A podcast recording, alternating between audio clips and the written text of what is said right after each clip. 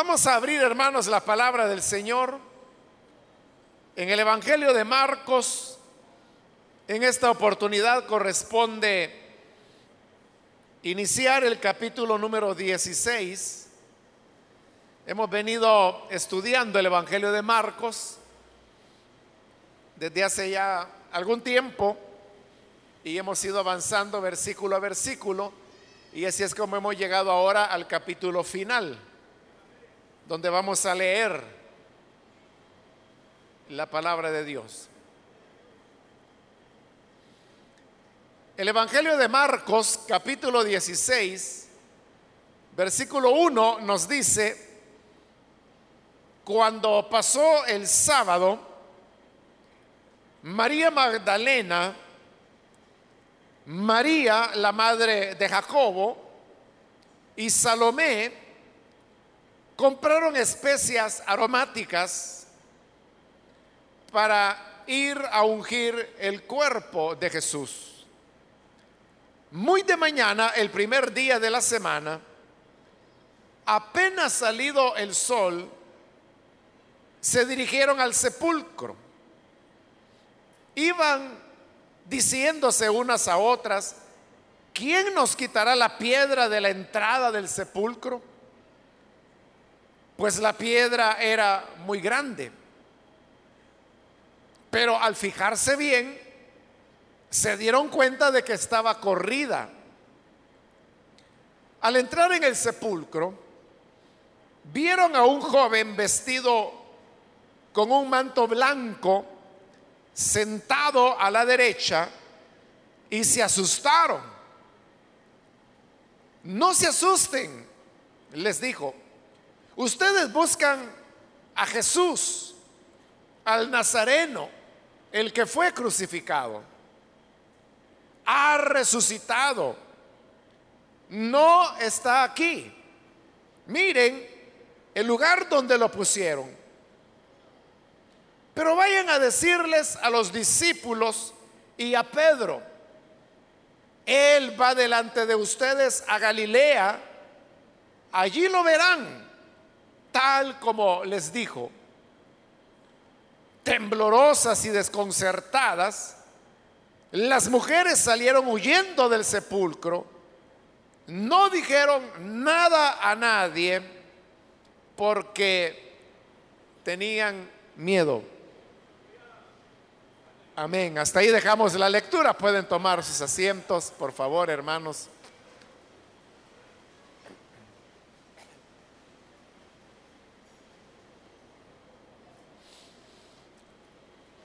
Nos encontramos ya en la parte final de este Evangelio de Marcos y en las últimas semanas hemos mencionado del importante papel que tuvieron las mujeres que seguían a Jesús. Hemos visto que el Señor les entregó a ellas privilegios que nadie más pudo tener. Y el más importante de ellos podríamos decir que lo encontramos en este capítulo 16. Resulta que las mismas tres mujeres que se mencionan ya por tercera vez, que son María Magdalena, María la madre de Jacobo y Salomé, han comprado especias aromáticas para ir y ungir el cuerpo de Jesús. Esto era parte de los ritos funerarios que había dentro de el judaísmo. Y es que cuando una persona moría, entonces colocaban especias sobre su cuerpo y luego le envolvían en una sábana y de esa manera la persona era sepultada. Esto no se había podido hacer con el Señor, porque según estudiamos en la última oportunidad, el día ya estaba cayendo y venía el día de reposo cuando ya no era posible a hacer una sepultura. ellos querían que la sepultura del Señor se hiciese antes que comenzara el día de reposo. Por eso es que en ese apresuramiento no hicieron el rito de colocar las especias aromáticas sobre el cuerpo del Señor. Pero estas mujeres ahora tienen las especias aromáticas y ellas están decididas a ir a la tumba porque recuerde que la tumba donde el Señor fue sepultado solamente la pudo ver José de Arimatea, que él era el propietario del sepulcro, y las mujeres que se quedaron observando. Ellas sabían dónde el Señor había sido colocado.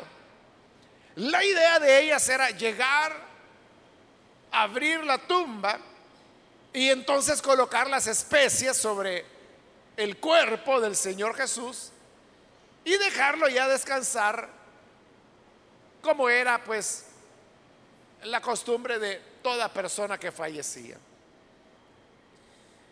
No obstante, recuerde que hay un elemento de tiempo que va en contra de ellas y es que a mayor tiempo una persona lleva fallecida, el proceso de descomposición se va produciendo. Jesús había muerto por la tarde, digamos, de un día viernes, había pasado todo el sábado y ahora era domingo. Estaban ya en el tercer día. Y este es un tiempo suficiente para que un cuerpo puede entrar en una condición de descomposición. Recuerde que hasta hoy en día la norma es que una persona debe ser sepultada 24 horas después de su fallecimiento. Cuando por alguna razón hay que esperar más, porque quizá hay familia del fallecido que vive fuera del país y hay que esperar que compren el boleto, que vengan y todo eso. Entonces lo que se hace es, como popularmente se dice, se prepara el cuerpo. Es decir, se le prepara en el sentido de frenar la descomposición para que pueda estar 48 horas o lo que sea necesario. Pero en esa época no existían esos recursos. Existían, por ejemplo, en Egipto. Pero eso era contrario a la ley de la pureza ceremonial. Por lo tanto, ellos no preparaban los cuerpos. Pero acá, en el amanecer del primer día de la semana, que es el domingo, ya habían pasado más de 24 horas, como 36. Y el problema era que eso hablaba ya de un avanzado estado de descomposición en el cuerpo del Señor. Y por eso digo, hay un elemento de tiempo donde las mujeres quieren ir temprano para acabar de una vez por todas con ese asunto pendiente. Recuerde que al estudiar Marcos, hace ya bastante, hermanos, mencionábamos las características del Evangelio de Marcos y hemos ido mencionando varias en la medida que las fuimos encontrando. Pero una de ellas mencionamos que era el uso de lo que se llama el tiempo dual. Es decir, Marcos en su redacción acostumbra a utilizar el tiempo dual. Se le llama tiempo dual a la repetición que Marcos hace de todas aquellas referencias que tienen que ver con el tiempo. En el versículo 2, usted puede encontrar ahí un uso del tiempo dual, dual, porque dice, muy de mañana, el primer día de la semana, apenas salido el sol. Ahí tiene usted un tiempo dual, dual. Porque dice, muy de mañana. Si yo digo muy de mañana, entonces usted ya sabe que estoy hablando de cuando el día comienza. Consecuentemente es el momento cuando el sol comienza a salir. Eso es muy de mañana. Pero aunque ella dijo que muy de mañana, luego vuelve a repetir apenas salido el sol. No es necesario tener que decir eso. Si yo digo apenas salido el sol, usted ya sabe que es muy de mañana. Y si yo digo muy de mañana, usted ya sabe que es cuando el sol comienza a salir. Pero Marcos usa los dos. Eso es lo que se llama el tiempo dual, porque dos veces se está diciendo lo mismo, una característica de Marcos que hemos hallado a lo largo de todo el Evangelio y que una vez más lo encontramos aquí, con lo cual podemos ver que este capítulo final, al menos lo que estamos leyendo en este momento, es una redacción de Marcos. Entonces, van temprano, apenas salido el sol, por el tiempo que ya le mencioné. Pero en el versículo 3 dice, iban diciéndose unas a otras, ¿quién nos quitará la piedra de la entrada del sepulcro? Pues la piedra era muy grande. Ellas van preocupadas porque ellas tienen un deseo sincero de darle al Señor lo que nosotros hoy llamaríamos una cristiana sepultura, es decir, hacerlo de acuerdo a la costumbre. Pero en ese deseo de querer hacer las cosas de acuerdo a la costumbre, hay un detalle que se les ha escapado. Y es que nadie va con ellas para ayudarles a mover la piedra. La piedra era bastante grande, es decir, era pesada era pesada. Y entonces, ¿quién les ayudaría si iban ellas solas? Más dice el versículo 4 que al fijarse bien, se dieron cuenta que la piedra ya estaba corrida. Y eso le llamó mucho la atención. Porque parecía que alguien se les había adelantado. Pero ¿quién podría habérseles adelantado? Si ellas habían ido en la primera hora de la mañana.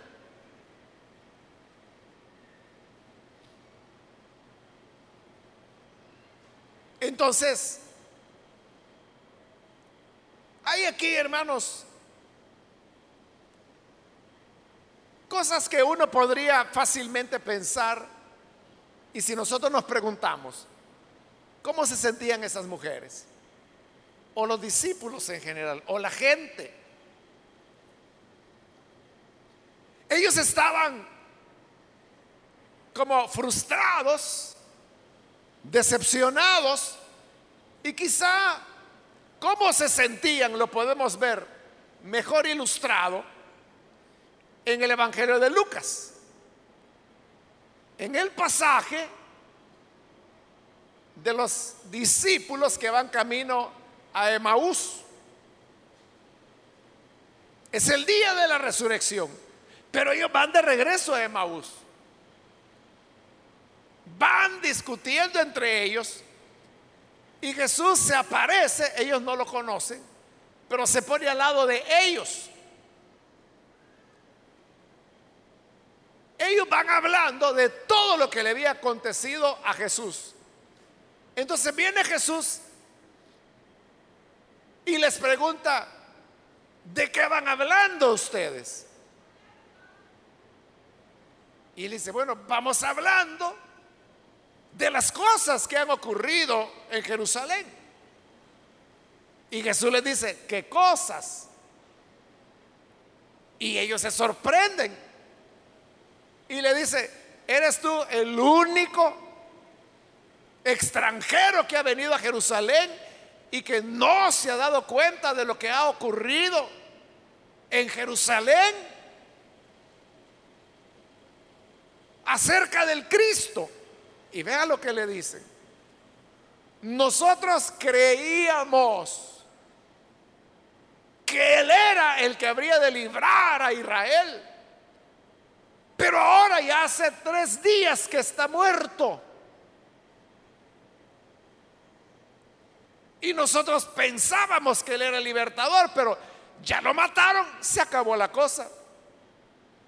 Aunque algunas mujeres ahí algo locas andan gritando que lo han visto resucitado. Pero eso que los discípulos de Maús dicen expresa cómo ellos se sentían. Habían perdido la fe. Lo, dicen claro. Nosotros creíamos que él era el Cristo. Pero lo mataron. Así que no era él. Pero eso no era solo de los discípulos a Emaús. Ese era un sentimiento generalizado. Exactamente, hermano y hermana, lo que usted siente frente a las injusticias de la vida. Usted sabe que en la vida hay muchas cosas que no están bien, ¿no?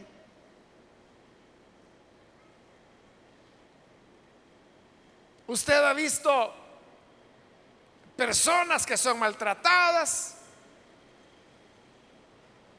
personas que son muy capaces en su trabajo y que lo despiden solo para meter a un familiar del nuevo jefe que ya llegó. Y aunque este nuevo jefe no sepa, perdón, este nuevo empleo no sepa nada, lo que importa es que es pariente y no si tiene o no tiene la competencia para esa plaza. La persona que es despedida dice, bueno, esto fue una injusticia. Pero también, hermanos, uno puede encontrar mucha injusticia en, diversos aspectos de la vida. Me parece que, fue ayer que estaba leyendo una información de una de esas entidades que examinan la economía mundial. Y yo me sorprendí porque ahí decía que en el planeta hay 85 personas. Usted sabe que en el planeta ya somos más de 7 mil millones de seres humanos. Pero de estos 7 mil millones de seres humanos, hay 85 personas. 85 personas que solamente esas 85 personas tienen más riqueza que la mitad más pobre del resto de la humanidad. Es decir, que si la mitad del planeta serían 3.500 millones de seres humanos. Hay 85 personas en el planeta que tienen más riqueza que 3.500 millones de seres humanos. ¿Cómo puede ser eso? Que 85 personas tengan una acumulación de riqueza mayor que el de la mitad de la humanidad. Usted dirá, eso es injusticia. Por supuesto que lo es. Por supuesto que lo es. Por eso yo le decía, es injusticia que uno ve en todos los ámbitos. La semana anterior en los periódicos salió la noticia de, dos personas diferentes, entre ellos no hay relación, pero tienen algo en común. que los dos fueron acusados y condenados siendo inocentes. A uno se le capturó, se le juzgó y se le condenó por violación y por haber dejado embarazada a la, a la víctima, que era una menor. El hombre, todo el tiempo que se realizó las audiencias, él insistió que se hiciera la prueba de ADN. No se la quisieron hacer. 13 años preso. Y después de esos 13 años, un abogado se interesa en el caso de él. Y viene él y logra que le hagan la prueba del ADN al niño que había nacido, que ya tenía 13 años de edad. Y resulta que el ADN dice que no, que no era hijo de él.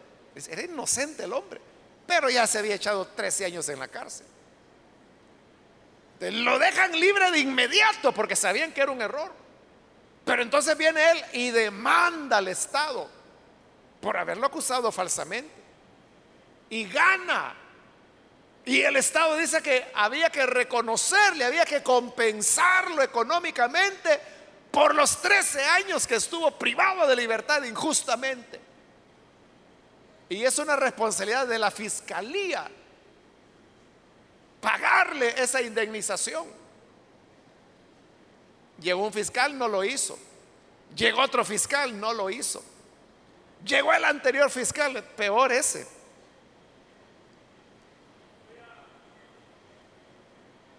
Pero el periódico, la noticia que daba es el hombre murió.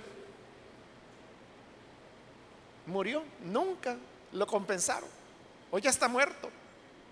Ya no hay a quien retribuirle por la injusticia que sufrió.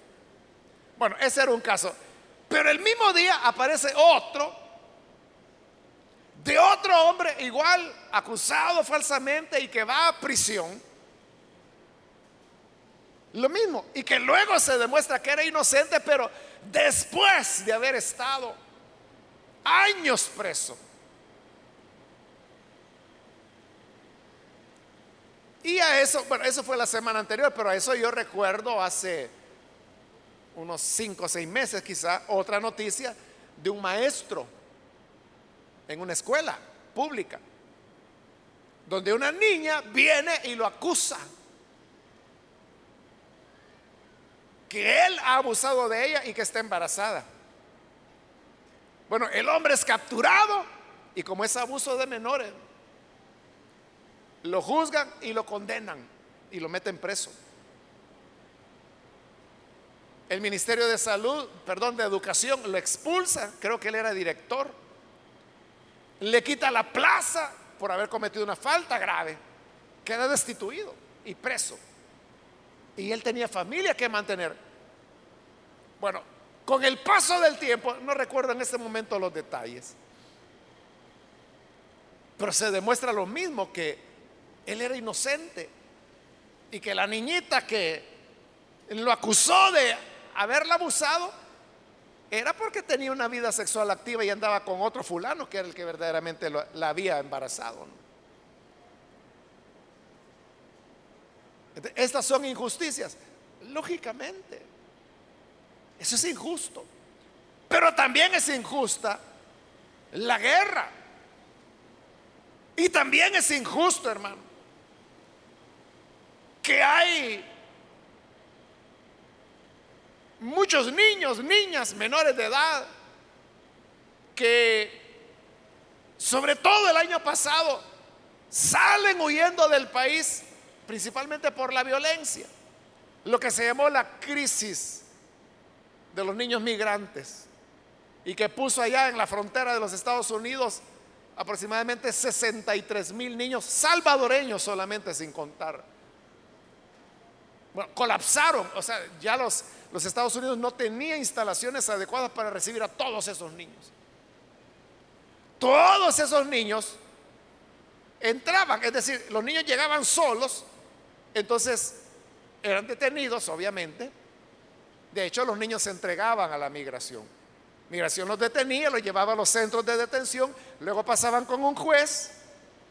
Y el juez lo que hacía es que les otorgaba un permiso temporal para estar en los Estados Unidos. averiguaban, ¿tienes familia aquí? Sí. Aquí vive mi tía, aquí vive mi abuelo, aquí vive mi papá, aquí vive mi mamá. Bueno, te lo mandaban a llamar, vaya señora, aquí está su hijo, se lo puede llevar. Eso la gente lo vio con mucha alegría. Vieron, qué bueno. Los niños que vienen solo automáticamente entran al país con permiso, pueden ir a estudiar. Y eso estimuló que más personas enviaran sus niños de acá. Los Estados Unidos lo dijo todo el tiempo, pero como la gente seguía más por lo que la comadre dice que por lo que está diciendo el gobierno de los Estados Unidos. El gobierno de Estados Unidos fue claro desde el principio. Estos niños están en un estatus de proceso de deportación. Es decir, cuando le dicen, entre, aquí está su permiso. ¿Tiene familiares? Sí. ¿A quién tiene? Mi mamá. Bueno, llamen a la mamá. Señor, aquí está su hijo. Aquí está el permiso. Puede entrar. Pero de ese niño ya tienen todos los datos. Saben a quién se lo están entregando. ese niño está en proceso de deportación. Lo que pasa es que son tantos que no los pueden sacar de una vez. Entonces, para mientras llega su momento, le dan permiso de estar temporalmente. Eso es lo que la gente nunca entendió ni entiende todavía. Pero ¿qué es lo que hoy, 2016, que está diciendo el gobierno de los Estados Unidos? Todas las personas que entraron después del año 2014 son deportadas y ya los comenzaron a sacar ya los comenzaron a deportar. Los mandan por avión y algunos los mandan por tierra. Son de seis a siete buses diarios que están viniendo con esos menores y con otras personas deportadas. ¿Por qué? Porque no era permiso de residencia, nunca lo fue. Eso es lo que la gente no entendió. Y le digo, no entiende porque hace poco, bueno, por lo menos la niña, porque una niña tiene como 13 años, vino y me dijo, hermano, fíjese que mi mamá nos va a mandar a los Estados Unidos, a mi hermana y a mí, la niña, la hermana tiene como 16 y esta otra 13. ¿Y cómo te van a mandar sola con tu hermana? Si ese camino está lleno de narcotraficantes, tratantes de blancas, redes de prostitución. ¿Cómo que, van a ir solas? No, es que dicen que si uno entra y se entrega a las autoridades, lo reciben. Claro, te reciben mientras te deportan. No, si mire, si mi primito entró hace dos años. Pues eso es lo que están diciendo, que los que entraron en 2014, 2015, son los que van a ser deportados. Ya tu primo ya va a venir de regreso. Y hay gente que dice, es que mire, yo di la dirección de mi tía que vivía en Los Ángeles, pero la verdad es que yo me fui con mi mamá que vive en Nueva York, allá no me van a hallar. ¿Y qué va a hacer en Nueva York? Ah, bueno, ir a estudiar. Ajá, y cuando vayas a estudiar, ¿con qué te vas a matricular? Mando a pedir mi partida. Ya saben que estás ahí. Ya saben que estás ahí. Te puedes ir a Alaska si quieres, que también es un estado de los Estados Unidos. Te van a hallar. Es solo cuestión de tiempo. Solo una aclaración. Bueno, pero todo esto, hermano, si uno pregunta, bueno, a lo que le quería llevar es esto. Estos menores salieron del país huyendo de la violencia y ellos los mandan de regreso. Y los manda de regreso a dónde? ¿Dónde están matando? ¿Es eso justo?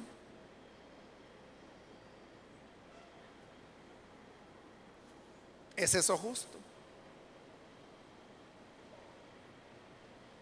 Por eso le digo, en la vida hay muchas cosas injustas.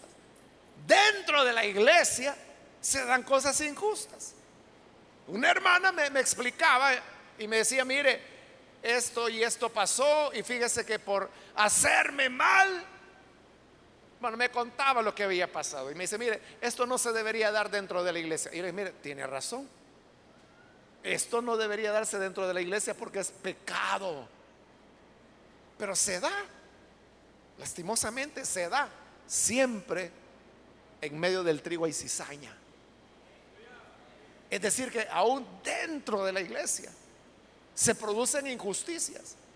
Pero esa injusticia por aquí, injusticia por allá, injusticia de los jefes, injusticia de los gobernantes, injusticia de las pandillas, injusticia de la familia, injusticia de la iglesia, injusticia del patrono, injusticia de los países poderosos, injusticia por todo lado. Entonces, uno se pregunta, bueno, ¿y hasta cuándo? ¿Hasta cuándo esto va a cambiar? ¿Cuándo será el día en que finalmente triunfe el bien?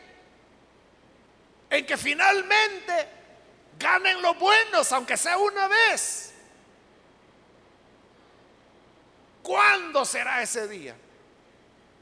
Esa pregunta, ¿cuándo la verdad triunfará?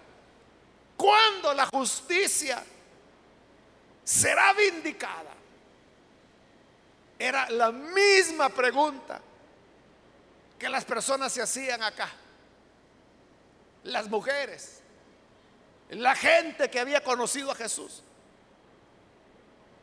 Él era un hombre bueno, hizo tanto bien, le dio vista a los ciegos, le dio el habla al mudo, hizo caminar al paralítico, limpió al leproso, le resucitó el hijo a una viuda, resucitó a Lázaro y lo matan. ¡Qué injusticia! Entonces uno preguntaría, entonces no hay justicia en el planeta. Entonces la verdad siempre quedará burlada porque Jesús dijo, yo soy la verdad. Pero lo mataron. Entonces la verdad es muerta. Pero esa pregunta, ¿cuándo habrá justicia? Encuentra respuesta en este versículo 5, cuando dice que entran y ven a un joven vestido con un manto blanco, ahí no dice que era un ángel, pero por el contexto uno entendería que lo era, ¿no? Se asustaron las mujeres cuando lo vieron y el versículo 6 le habla, les habla el joven y le dice, no se asusten, ustedes buscan a Jesús, el Nazareno, el que fue crucificado injustamente, ha resucitado, no está aquí.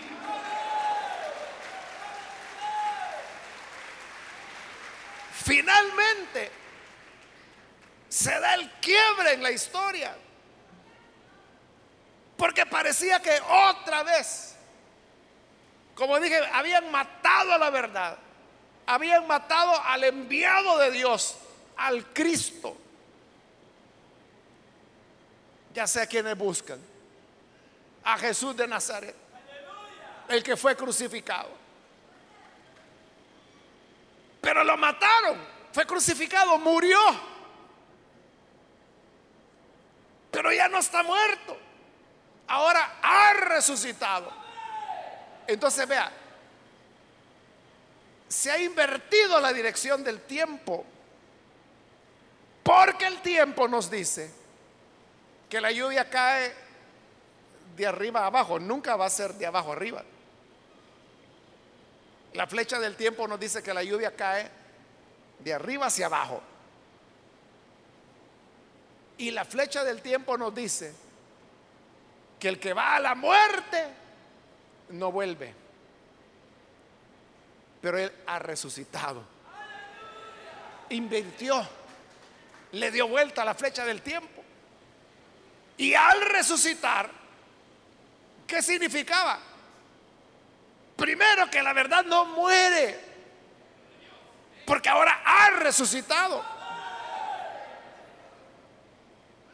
Y eso habla que jamás la justicia será burlada. Jamás la verdad será cubierta por la mentira. Hay un día cuando la verdad resplandecerá más que el sol al mediodía. Y hay un día cuando la justicia finalmente será soberana. Y como dice la escritura, ya no habrá más muerte, ni más dolor, ni más llanto. Porque el fruto de la justicia, dice el profeta, será la paz. La resurrección de Jesús es la resurrección de la verdad, es la resurrección de la justicia, es la esperanza que nos enseña a nosotros que sí hay justicia y que llega su momento. Llega su momento.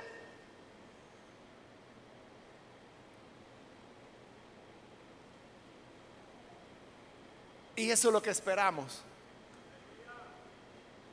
Que llegará el día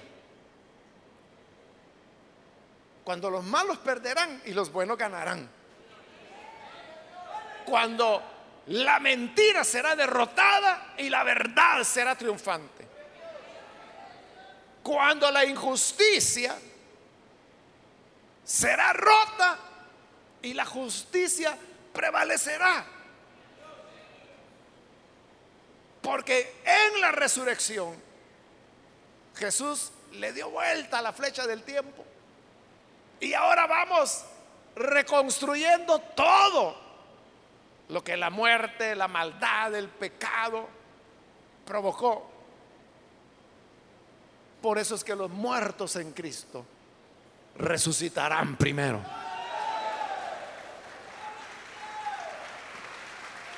Así es. Hay gente que dice, consuélese, somos de la muerte, a todo nos va a llevar. Así es la vida, niña. Somos de la muerte. Nosotros no somos de la muerte. Nosotros somos de Cristo, el Hijo de Dios. El que dijo, aunque esté muerto, vivirá. Porque podemos ir al sepulcro, pero ese no es el final de la historia. Porque la verdad triunfará, porque la justicia triunfará y porque no es en vano la fe que usted tiene en el Hijo de Dios que le va a resucitar en el día postrero. Amén, así es. Él nos levantará, no resucitará.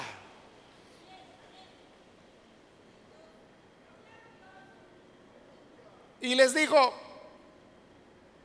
versículo 7, vayan a decirles a los discípulos y a Pedro, Él va delante de ustedes a Galilea, allí lo verán, tal como les dijo. Fíjese, en Galilea, que es donde el Señor inició su ministerio, le está diciendo, allí me van a ver.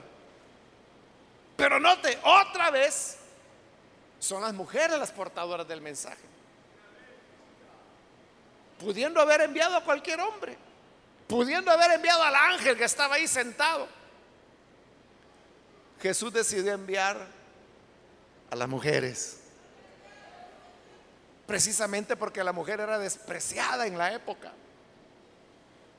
porque la mujer era vista de menos, era vista como que si no valía nada.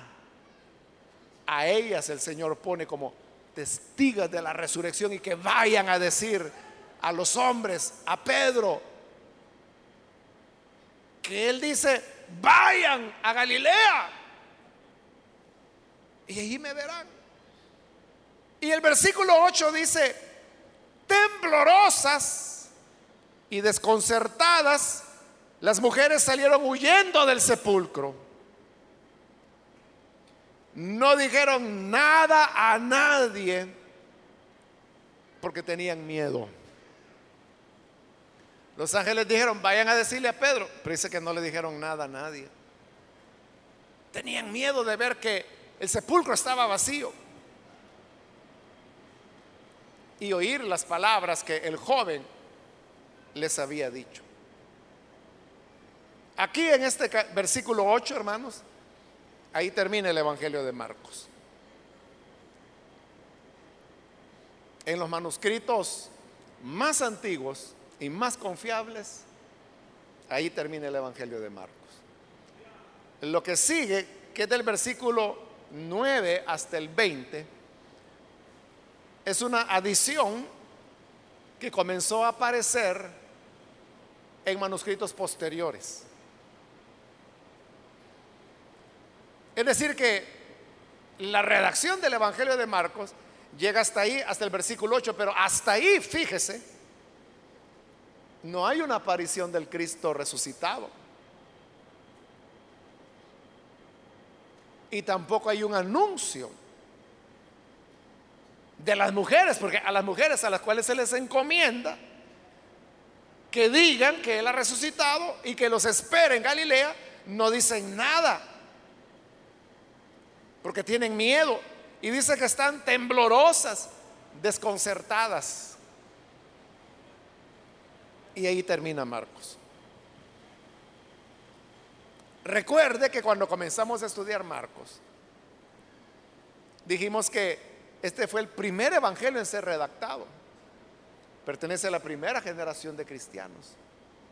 Entonces, esto, hermano, refleja cómo los primeros cristianos entendían el tema de la resurrección de Jesús no tenían una claridad. Estaban, así como dice ahí, desconcertados. Desconcertados, o sea, pasó, no pasó. Bueno, al punto que Marcos no relata apariciones de Jesús resucitado. Años después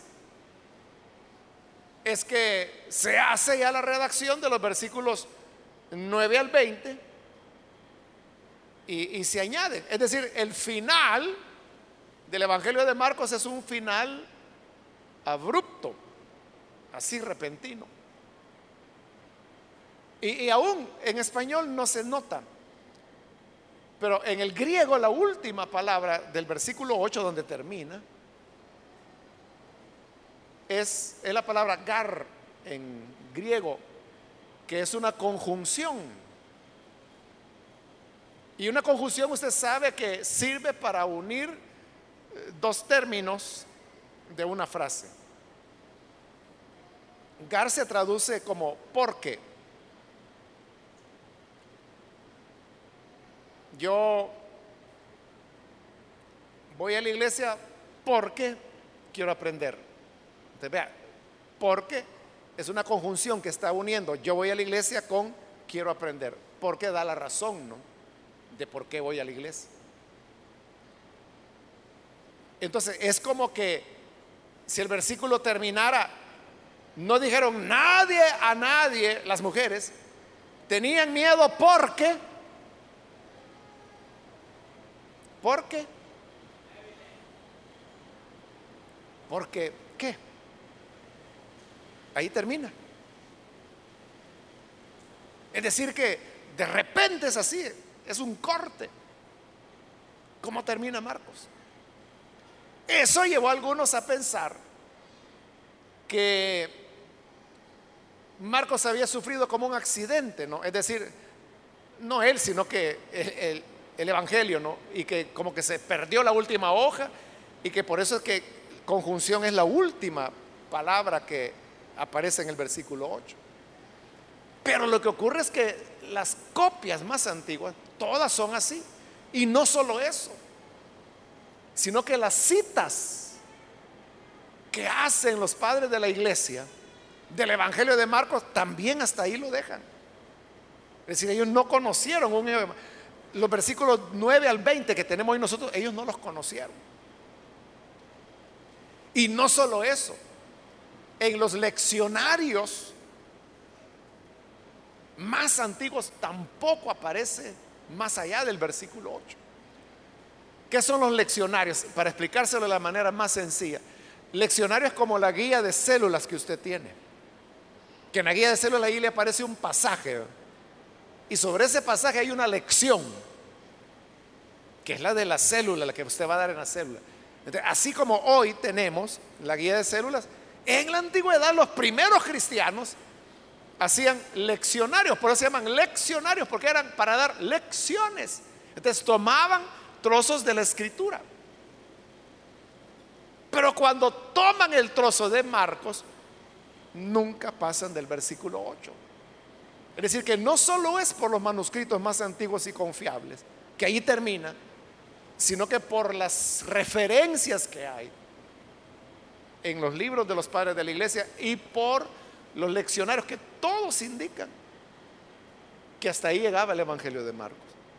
En los posteriores siglos ya comenzó a aparecer los versículos del 9 al 20 que hoy tenemos ahí. Porque recuerde que Casiodoro de Reina hace su traducción, que hoy conocemos como la Reina y que después va a ser revisada por Cipriano Valera y se va a convertir en la Reina Valera. La hace en el siglo XVI, hace 500 años. Pero hace 500 años los manuscritos más antiguos que se conocían eran del siglo XII. De hecho, los manuscritos que usó Casiodoro de Reina fueron del siglo XII. Es decir, 1200 años después de haber sido escritos los libros del Nuevo Testamento. Pero en los últimos 500 años, la arqueología bíblica ha ido descubriendo manuscritos cada vez más y más y más antiguos. O sea, hoy hablar de manuscritos del siglo XII, que fueron los que usaron Casiodoro de Reina, nadie lo usaría hoy eso. Ningún traductor de la Biblia usaría manuscritos tan tardíos como del siglo XII para hacer ninguna traducción de la Biblia, porque no son confiables. Cuando se han descubierto manuscritos del siglo VII, del siglo V, del siglo IV, del siglo III, del siglo II, incluso hay fragmentos del siglo primero es decir, que ahí estamos hablando de unos, depende qué libro de la Biblia sea, ¿verdad? Pero 20, 50 años después de haber sido escritos. ¿Qué cree usted que es más fiel?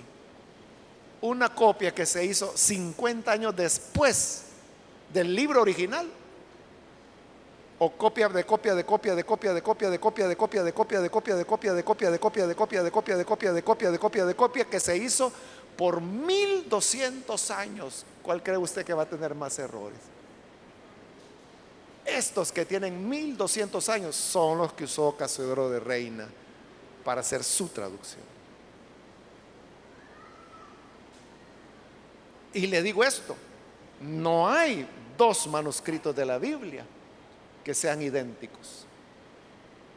Hay miles de manuscritos. Hoy se han descubierto me atrevería a decirle cientos de miles de manuscritos, unos más antiguos que otros, leccionarios, referencias de los padres de la iglesia, traducciones al siríaco y a otras lenguas ya muertas, pero que quedaron como evidencia. Y cuando se toma toda esa evidencia, entonces resulta que hoy tenemos herramientas para traducción de la Biblia que Casiodoro de Reina ni se hubiera hecho loco el pobre hombre si hubiera sabido que se iba a llegar a tal a tales descubrimientos como tenemos hoy. como yo lo he dicho siempre, mis honores para Casorodo de Reina. Él hizo lo mejor que pudo con lo mejor que había disponible hace 500 años. Pero ya pasaron 500 años, hermano. Eso es como que si usted dijera, yo quisiera estar con el mejor médico de hace 500 años. Si el mejor médico de hace 500 años sabía más de brujería que de medicina. Teniendo médicos modernos que igual es la ciencia bíblica. Las traducciones de ahora son mucho más fieles porque van a los manuscritos más antiguos. Y por eso es que usted puede encontrar en traducciones menos anticuadas que la Reina Valera, que ponen una raya después del versículo 8. Y a veces una nota explicativa donde dice que los versículos 19 al 20 no se encuentran en los manuscritos más antiguos. Pero bien, por causa de la Reina Valera y de los manuscritos, bueno, para el siglo XII ya todos tenían, el final largo se le llama. El que hemos estudiado hoy se le llama el final corto de Marcos.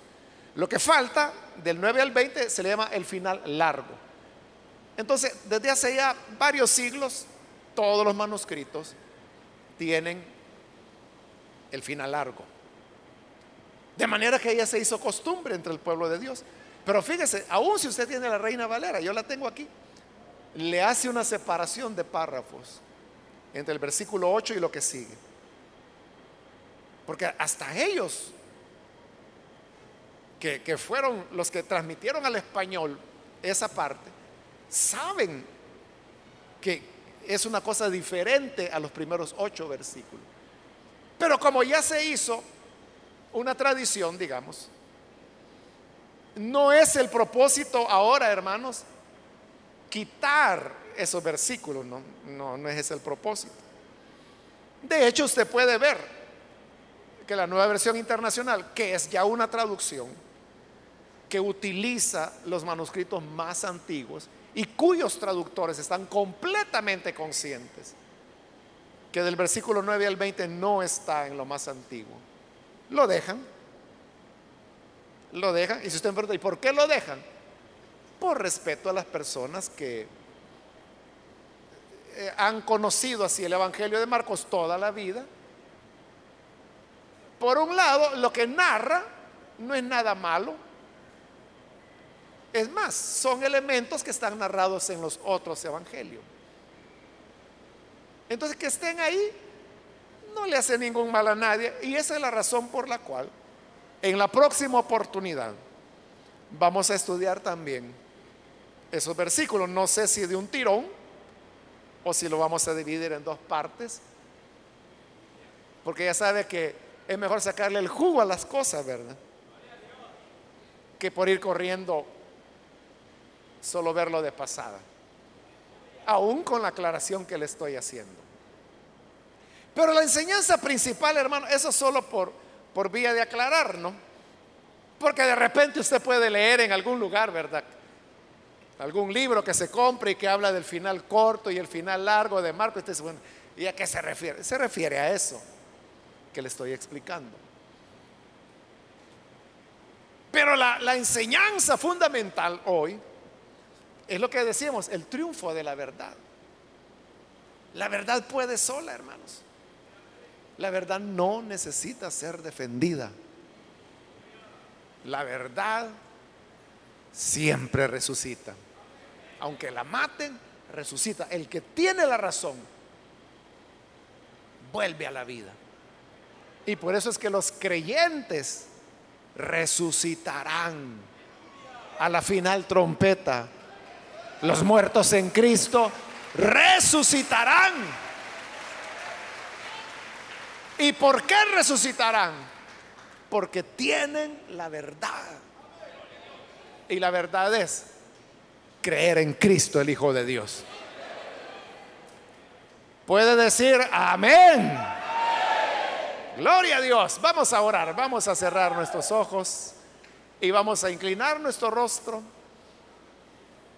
Quiero hacer una invitación para aquellas personas que todavía no han recibido al Señor Jesús como Salvador, pero si usted ha escuchado hoy la palabra de Dios, yo quiero animarle para que usted no deje pasar esta oportunidad y pueda creer en el Señor. Porque recuerde, cuando usted cree a la verdad del Evangelio, esa verdad le abre la puerta de oportunidad a la vida. Y cuando usted tiene la verdad, nada le detiene. Hoy la gente podrá decir que usted es tonto, que lo han engañado, podrán decirle que le lavaron el cerebro,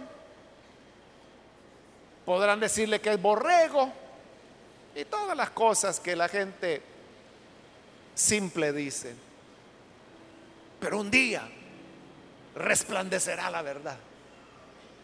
Y ese será en el día final, en el día eterno, cuando el sol no volverá a ponerse. Quiero invitar entonces, si hay alguna persona que por primera vez necesita venir para creer en el Hijo de Dios, póngase en pie, por favor, en el lugar donde se encuentra. Todo amigo o amiga que hoy necesita creer en el Hijo de Dios, póngase en pie. Queremos orar por usted. Yo le invito, no deje pasar este momento. No vuelva a su casa como vino.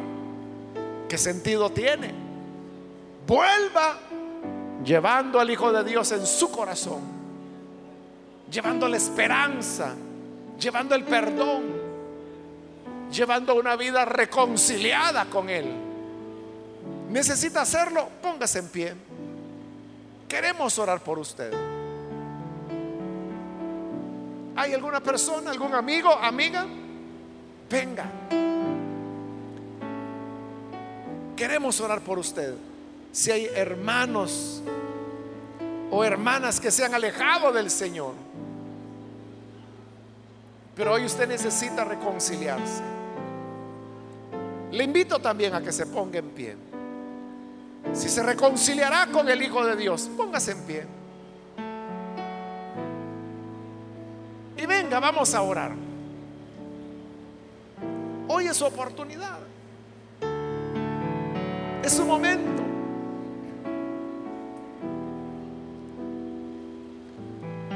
¿Hay alguien más?